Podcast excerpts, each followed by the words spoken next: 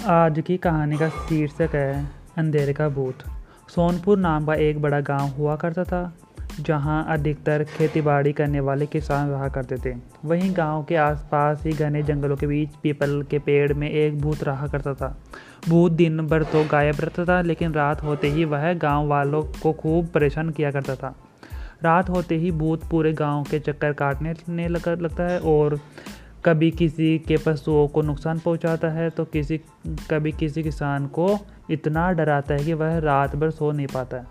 भूत के डर से शाम होते ही गाँव में सन्नाटा फैल जाता है और रात को कोई भी घर से बाहर नहीं निकल सक निकलता था एक बार भूत से परेशान गाँव के लोगों ने एक बहुत बड़े साधु को गाँव में बुलाया और उनसे अपनी समस्या का निदान, या मतलब निदान का मतलब होता है निपटारा करने के लिए गुजारिश की।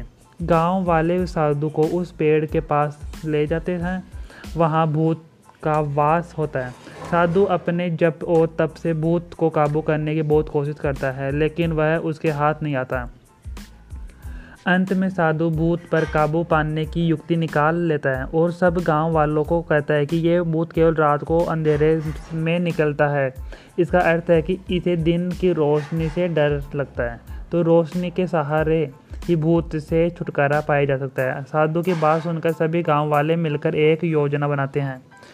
रात को जब भूत पेड़ से निकलकर गाँव में प्रवेश करता है तो तो किसान हाथों में मसाल लिए चारों ओर उजाला करते, कर देते हैं। रोशनी को देखकर भूत डर जाता है और वापस पेड़ की ओर भाग जाता है। वहीं गाँव वाले भी उसके पीछे पीछे पेड़ के पास पहुँच जाते हैं। रोशनी में साधु को पेड़ में बाँध देता है और फिर वहाँ फिर गाँव वाले भूत को उस पेड़ के साथ ही जला देते हैं। इस तरह गाँव के, इस तरह हर तरह गाँव वालों की इस भूत की समस्या से निजात मिल जाता है। तो आज की कहानी से हमें यह शिक्षा मिलती है कि समस्या चाहे कैसी भी हो, अगर बुद्धि का प्रयोग किया जाए तो उससे निजात पाया जा सकता है।